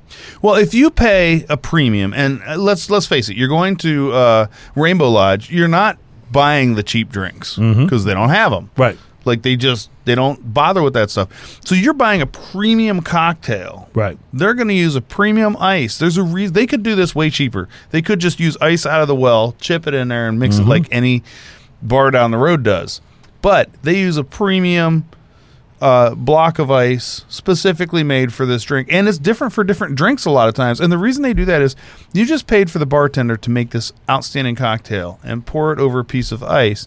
Do you really want all that ice to melt in, dilute the whole thing, and change the flavor Right. on a premium cocktail? Yes. Yeah. Not I- really. I, mean, you no. want it to be cold, but no, no. I, I see what you're saying. You want it to be cold, but you don't want it to change the cocktail. Now that's Right. different if you're doing a whiskey where you get to change, uh, you know, try all the different flavors. Right, But that's taking the ride. that's a different thing, you know. Well, speaking of cocktails, the final uh, rule he has uh, is try an old fashioned. He says an old fashioned can really turn people on to how wonderful a bourbon experience could be without just drinking it on its on you know on its own. Ice, a little bit of sugar and bitters helps bridge the flavor profiles, kind of makes it a little more accessible, more palatable for some people, especially when they're first starting out. Uh, but you will begin to understand and experience that bourbon uh, flavor. The goal, he said, is to accent. The goal of a of a good old fashioned is to accent the flavors of the bourbon rather than to mask them. And probably no drink does that better than the classical. Now let's talk about that because there's a lot of people out there who would say, uh, "Why would you use that level of bourbon to mix?" Mm-hmm. Well, the truth is, the better your ingredients are, generally, the better your drink is, or pizza. Or I'm, pizza. so, I'm sorry, that was I fell I fell prey to an advertising tagline. I But- apologize.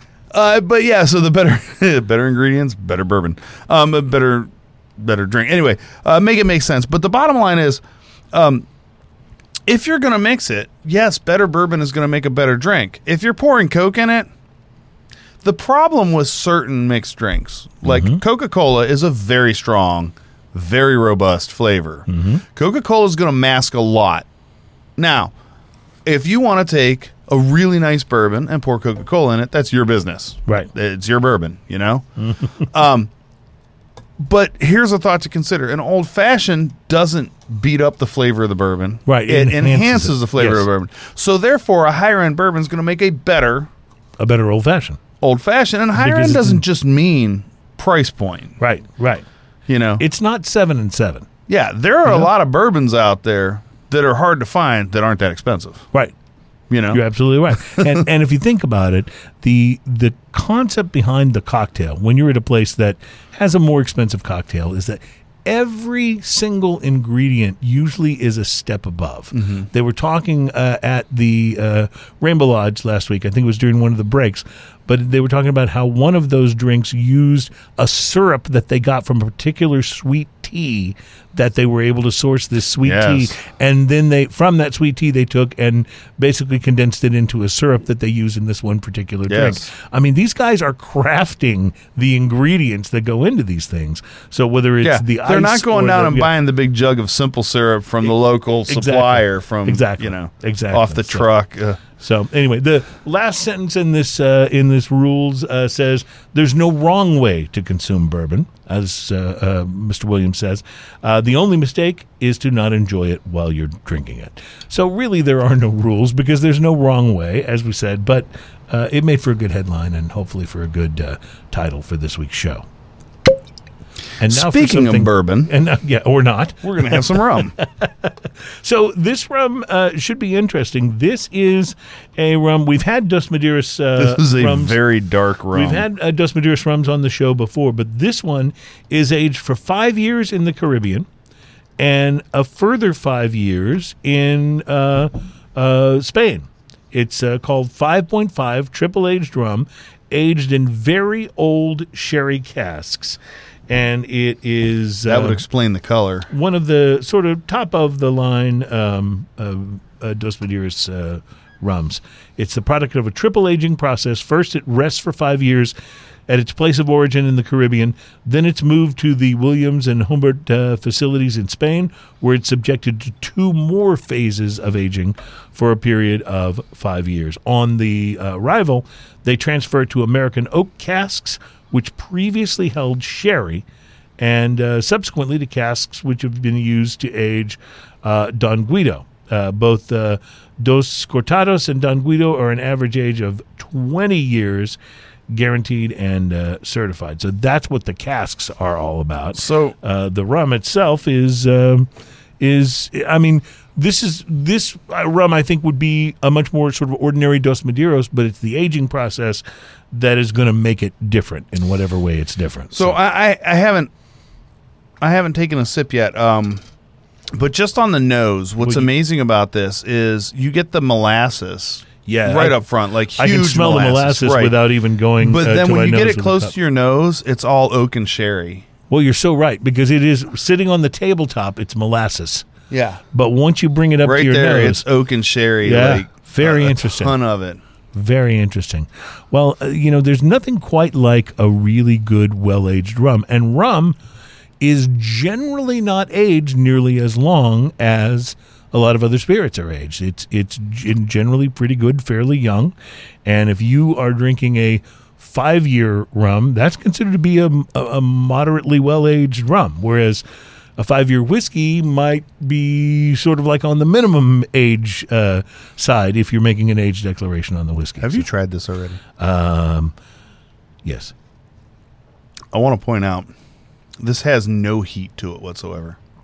It's amazing. Like it doesn't even come back and hug you really. No. It there's no heat. This is so and as a matter of fact, it leaves this molasses, brown sugar molasses flavor with this super awesome like the retrohale has this sherry and oak complexity to it.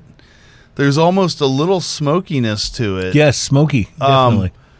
mixed in with that, but that maple sugar kind of flavor going on there, that molassesy, mapley, sugary. Mm-hmm. Man, this I want this over pancakes. You Like, al- so gonna say- sweet and so delicious. it's not gritty, but it almost tastes like it should be, with with the molasses syrupy uh, sort of sugar uh, vibe. that whole time I'm talking, I'm just now detecting a little bit of heat coming Coming back, in. Just, yep, yep. just warming up like the back of my palate. That's the- absolutely crazy. The hugs from rum can be often more subtle than the whiskey hugs. this is definitely a much more subtle uh, Yeah. uh, Yeah. spirit hug. Yeah, that will that will sneak up on you a little bit. This is this is really good. It's really delicious. I'm uh, kind of blown away by the difference in smell from when it's on the tabletop to when it comes to your nose. so we talked just a minute ago about mixing bourbons, okay? And rums are much the same way.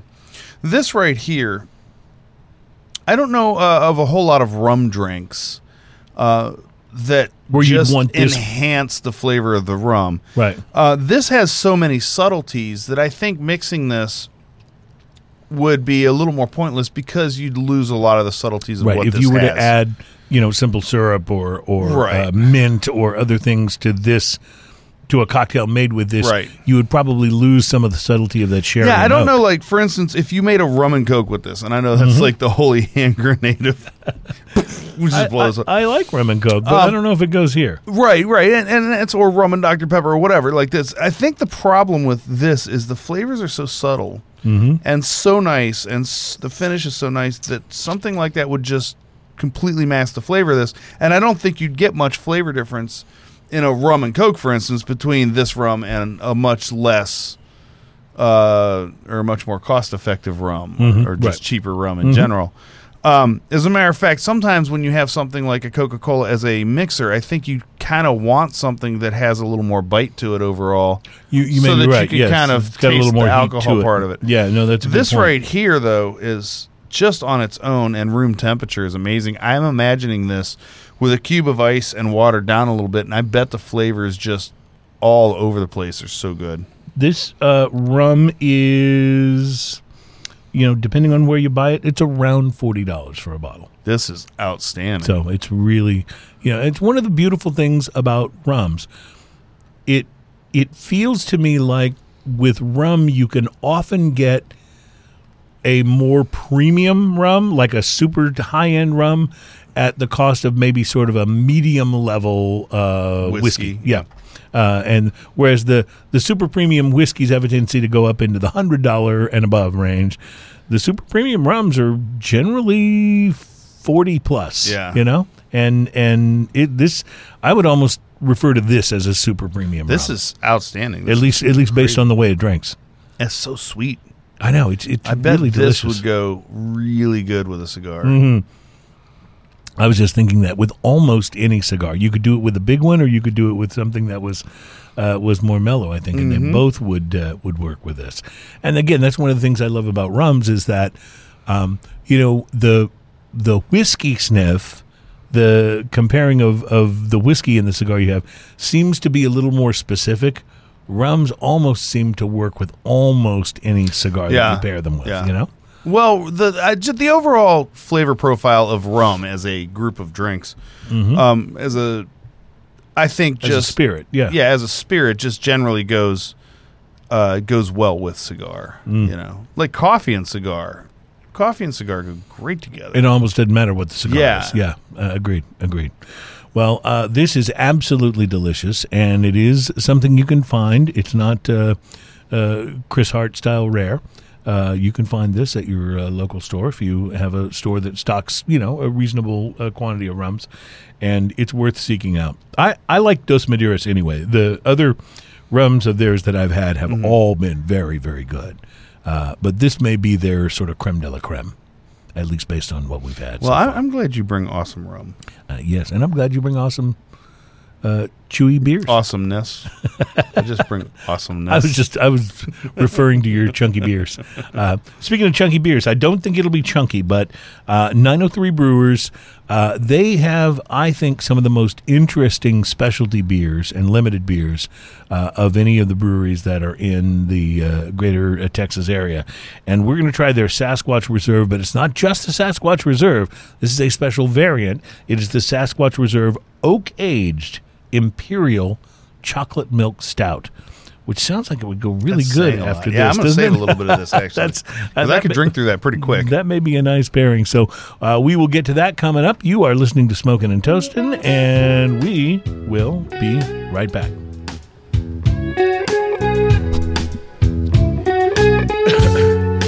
I love my optimistic wife who texted me 20 minutes ago. Hope the show went well.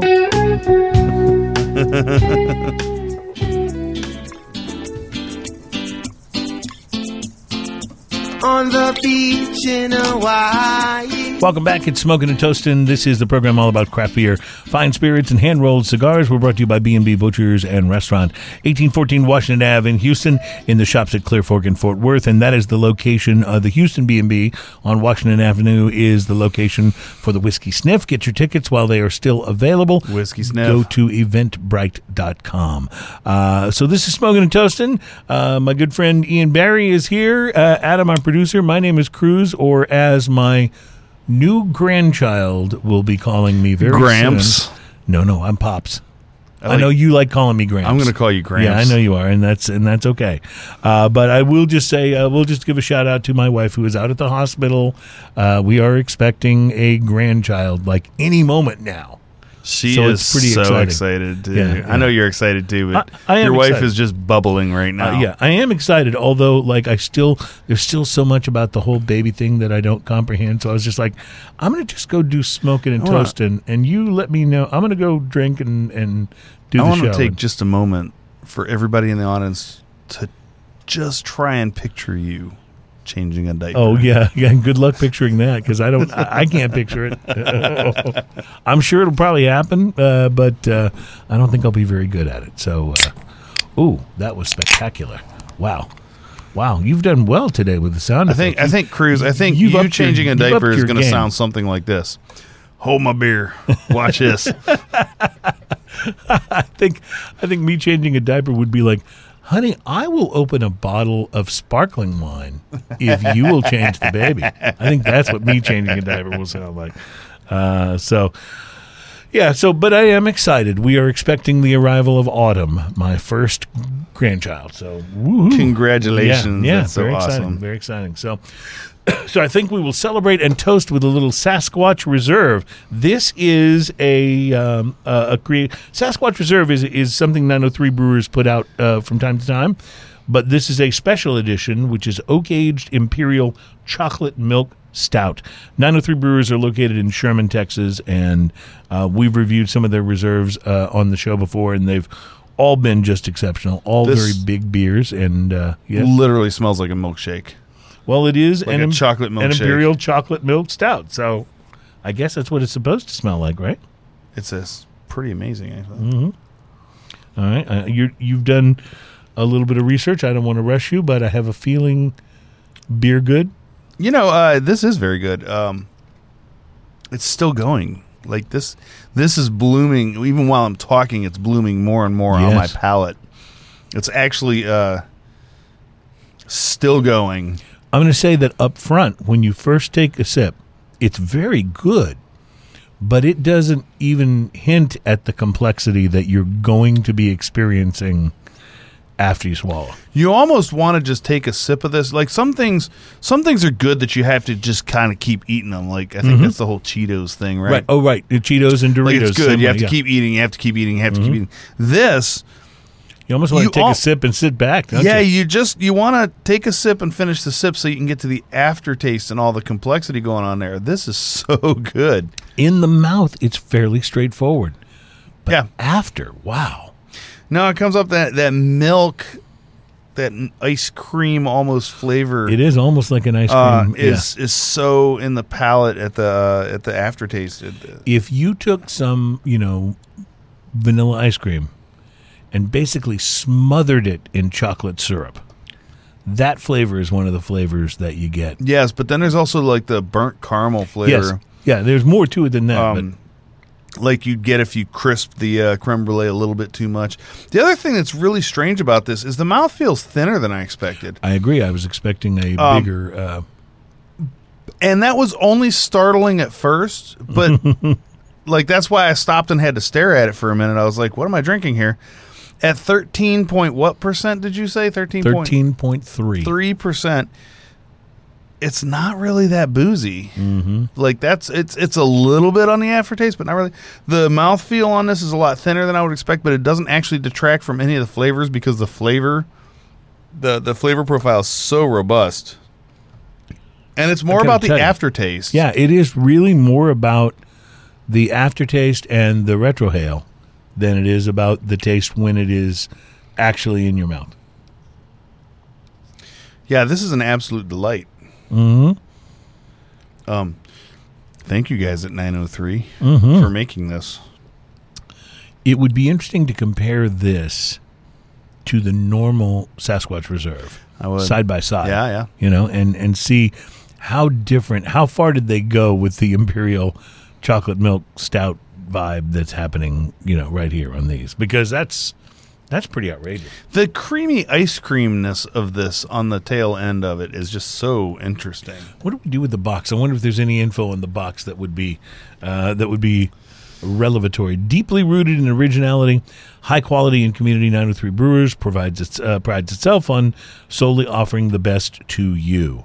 Um, so their award-winning beers include the Sasquatch Imperial Chocolate Milk Stout, which took home the silver in the 2015. Well, I'm reading off that other side, so uh, which took home the silver in the uh, uh, 2015 Great American Beer Festival aged beer category. They say much like the elusive Sasquatch. Our special release brews are tough enough to capture, uh, but make a big impression. So I pop the love top and the knock on a tree Sasquatch. cheers to an encounter you'll talk about for ages. So, uh, very interesting. So, yeah, you see the The other side the is Sasquatch. specific to this one. hmm yeah, very interesting. Uh, age it, drink it, trade it, share it. It says, and oh, that's why you were trying to tell me. Uh, to Yeah, turn- that's to specific to this. I thought you wanted me to show the illustration to the camera. Uh, it says they started with their award-winning base, Sasquatch, upped the ABV and added oak to the process.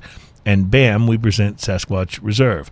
Uh, super complex with notes of cocoa, espresso, oak, and roasted malt. Oh yeah. Uh huh. So drink it with your friends or keep it all to yourself. They say the choice is yours. Um, you know, this is this is a really exceptional beer. I think for sharing. This is one I, as much as I might want to keep it to Funnel it. myself. Yeah, uh, the fact that you can like enjoy this with someone and talk about it is is half the fun. I think on this beer. yes. Uh, and and a lot of beers are that way, particularly things you know that come in bombers. We have a tendency to go, yeah, this is a this is a mm-hmm. sh- this is a Sharon beer, you know. Well, that's the thing about a bomber. A bomber is a long term commitment if you're drinking it by mm-hmm. yourself, but if you're mm-hmm. sharing it with one to two people, Not that I've never made that commitment oh, because I'm a commitment oriented guy. I, I have I have broken down a few bombers of uh, Brother Thelonious before. oh, brother Thelonious. I love that Nicely beer. done. That's so good. So, uh, are you familiar, Ian, with uh, iPourIt? No, Uh, so, iPourIt is something that is, it's a new technology uh, for bars. And there are a number of bars that have opened up around the country that are. is this the one where this. you pour yourself the beer? That's right. You know, I I have not seen one around here, but I was at a bar a couple years ago in uh, it was a pizza place Mm-hmm. a couple years ago in New Orleans. I think it was New Orleans, and they had that, and it was the weirdest thing. So, the answer is yes, but I didn't realize it. I just got a text from my uh, best friend Dave, who uh, uh, uh, I was supposed to go to see uh, across Labor Day weekend, but they had that wacky hurricane uh, in Florida. So um, we postponed and we'll be going after the first of the year.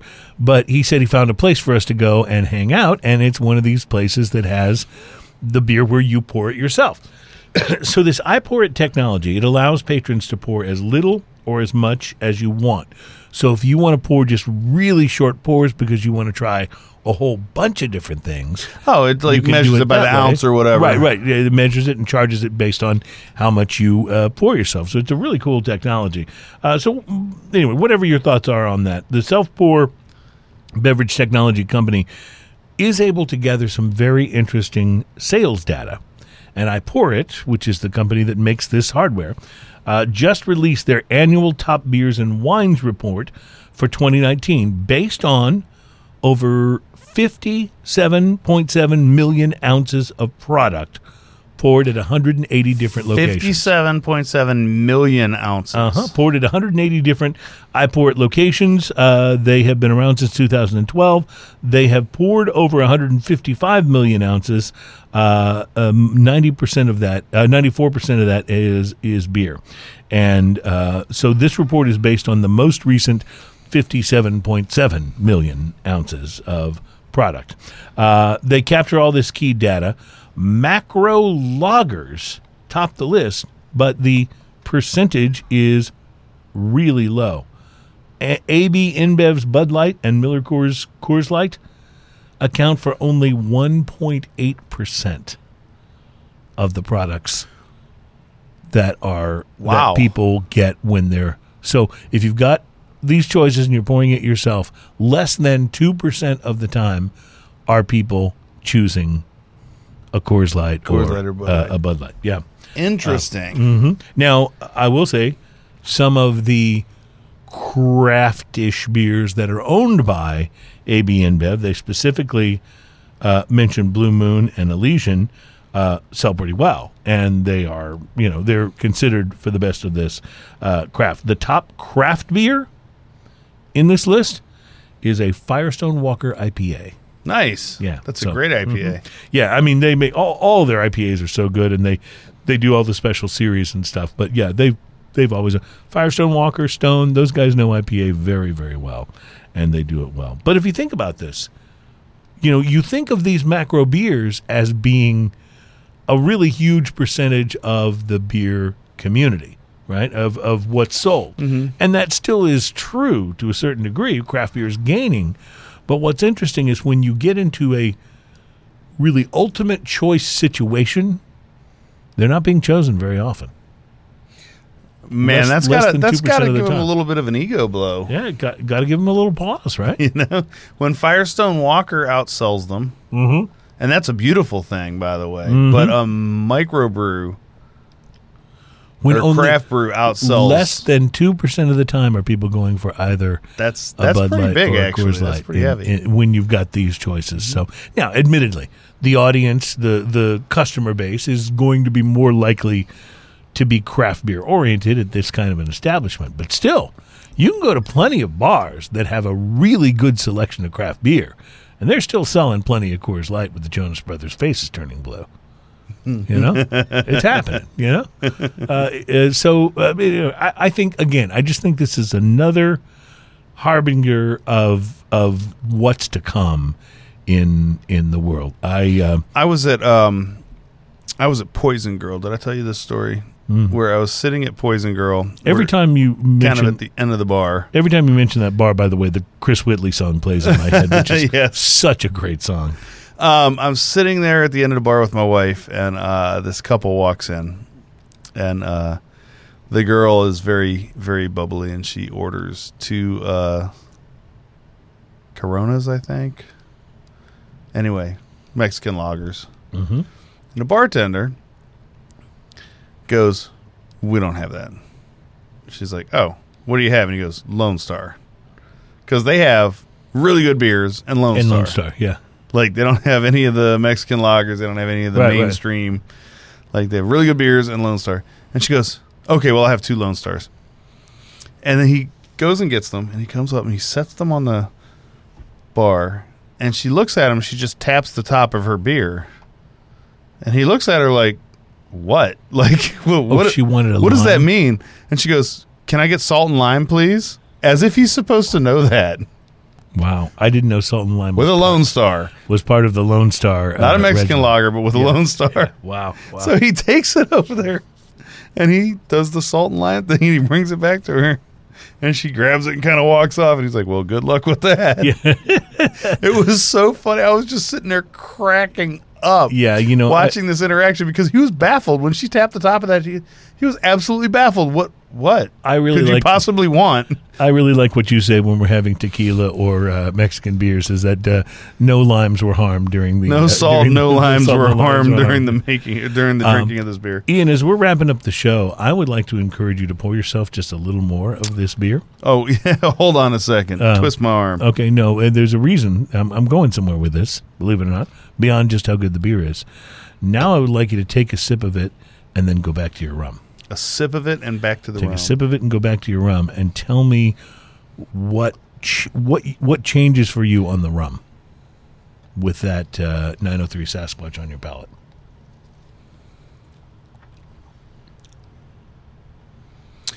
it's really interesting because um,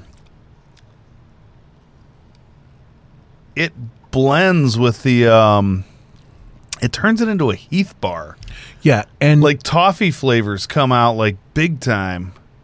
and it, uh, it I don't know. To me, it like changed it just completely. Like Yeah. it loses that sort of molasses. Loses a lot of the molasses. you know, and and Heath Bar's a good way to describe it. Yeah, Yeah, it's it's more like a toffee with a little chocolate, and then um and then the sherry and the oak are still there. Mm-hmm. The oak might actually be enhanced because I think both of them have a whole lot of oak profile on them, which is really interesting.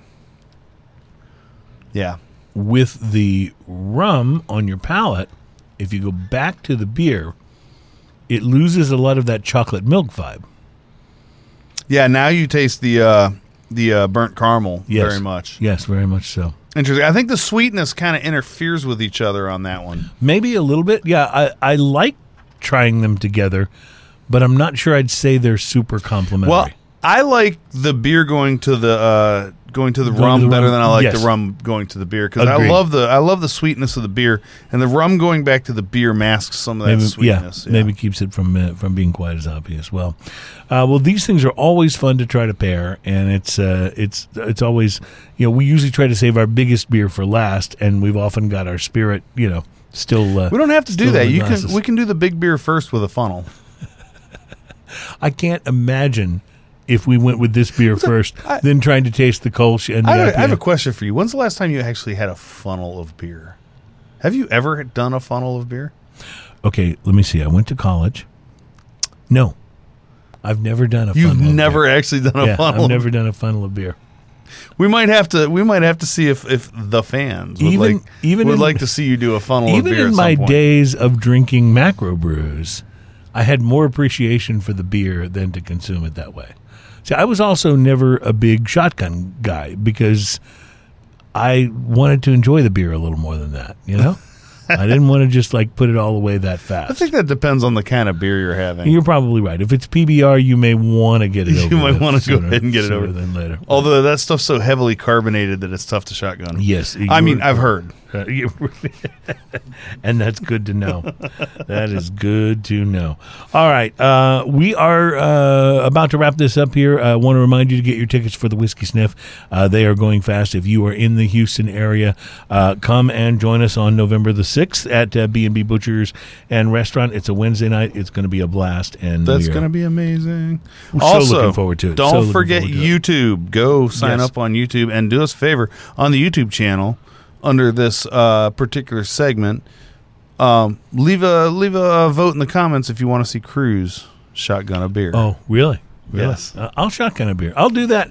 I don't know if I'll do the funnel, but I'll I'll shotgun. if you need me to, I'll shotgun. It you know we should it, it should be like for charity or something. You know, like Right. like remember like the ice bucket challenge, like that type of thing. That's uh, there should be you the beer it. shotgun right. challenge. I'm sure some Nick Jonas fan will object to that somehow. But, Right. uh, but it it, uh, it, it could When be done. When the Jonas Brothers face turns blue, it's good to drink your beer. two weeks from today uh, is Halloween. And on the show that we do on Halloween Day, we will do a show on Halloween. Uh, it's a Thursday. It's the 31st of October. Uh, we're going to do something uh, that I, that I hope will be interesting. We're going to do a pumpkin beer blind taste test. So we will rate the pumpkin beers, tasting them blind. There's so many interesting ones out there. At least they look interesting because I've been buying a few of them and uh, buying a few of them and uh, setting them aside. I haven't bought any to actually try this year. Yeah. Well, Although I have a pumpkinator from two years ago I- sitting in my fridge. Now, let me ask you: Is this the kind of beer that will age, or is that Pumpkinator? Pumpkinator Yeah, oh, probably yeah. not that good? Well, eh, so most pumpkin beers are along the darker side, like a porter Right. or stout, um, and those always age and generally age well to a degree. Mm-hmm. However, if you have something on the later side, um, it may not age. Okay, that makes but sense. pumpkinator always ages well, and I have a couple years old pumpkinator that I could toss into that list. Well, uh, that'll be fun. And what'll be really interesting is, is to see if you can tell Blind that it's the taste, Pumpkinator yes. when versus the others when uh, when we're doing it blind. Speaking of which, is Saint Arnold Pumpkinator out this year? I'm assuming it has to be by uh, now. It has to be. I haven't seen it, but it I haven't seen it either. Well, we'll we'll be uh, shopping for pumpkin beers soon, so that we can. I figure if we do it on Halloween, you know, there's still, you know, the whole pumpkin thing kind of lives through Thanksgiving, so you'll still have time to go and grab some of these pumpkin beers if you become curious as to And and I've been busy preparing my uh, my Halloween costume, which will be the uh, Greg Louganis. Uh, Oh, good, good. Halloween costume. I'll be looking forward to seeing that. it's nice because it's cheap. It's one piece of clothing. Yeah, I'll I'll be uh, sporting the Bruce Jenner uh, Halloween costume this year. So, wait, what? Oh, okay. Uh, anyway, uh, we'll be looking forward to the Halloween show. Maybe uh, maybe I'll just do like Batman or something. Batman. I'm Batman. I'm Batman. I uh, want to thank you guys for uh, checking us out this week on uh, Smoking and Toasting, show number 159. And yes, we are already deep in discussion about show number 200 and what that will uh, involve. So we'll we'll sh- maybe share a little bit of that with you next week. In the meantime, have a wonderful week, my friends. We appreciate you being a part of Smoking and Toasting, and uh, cheers. Cheers.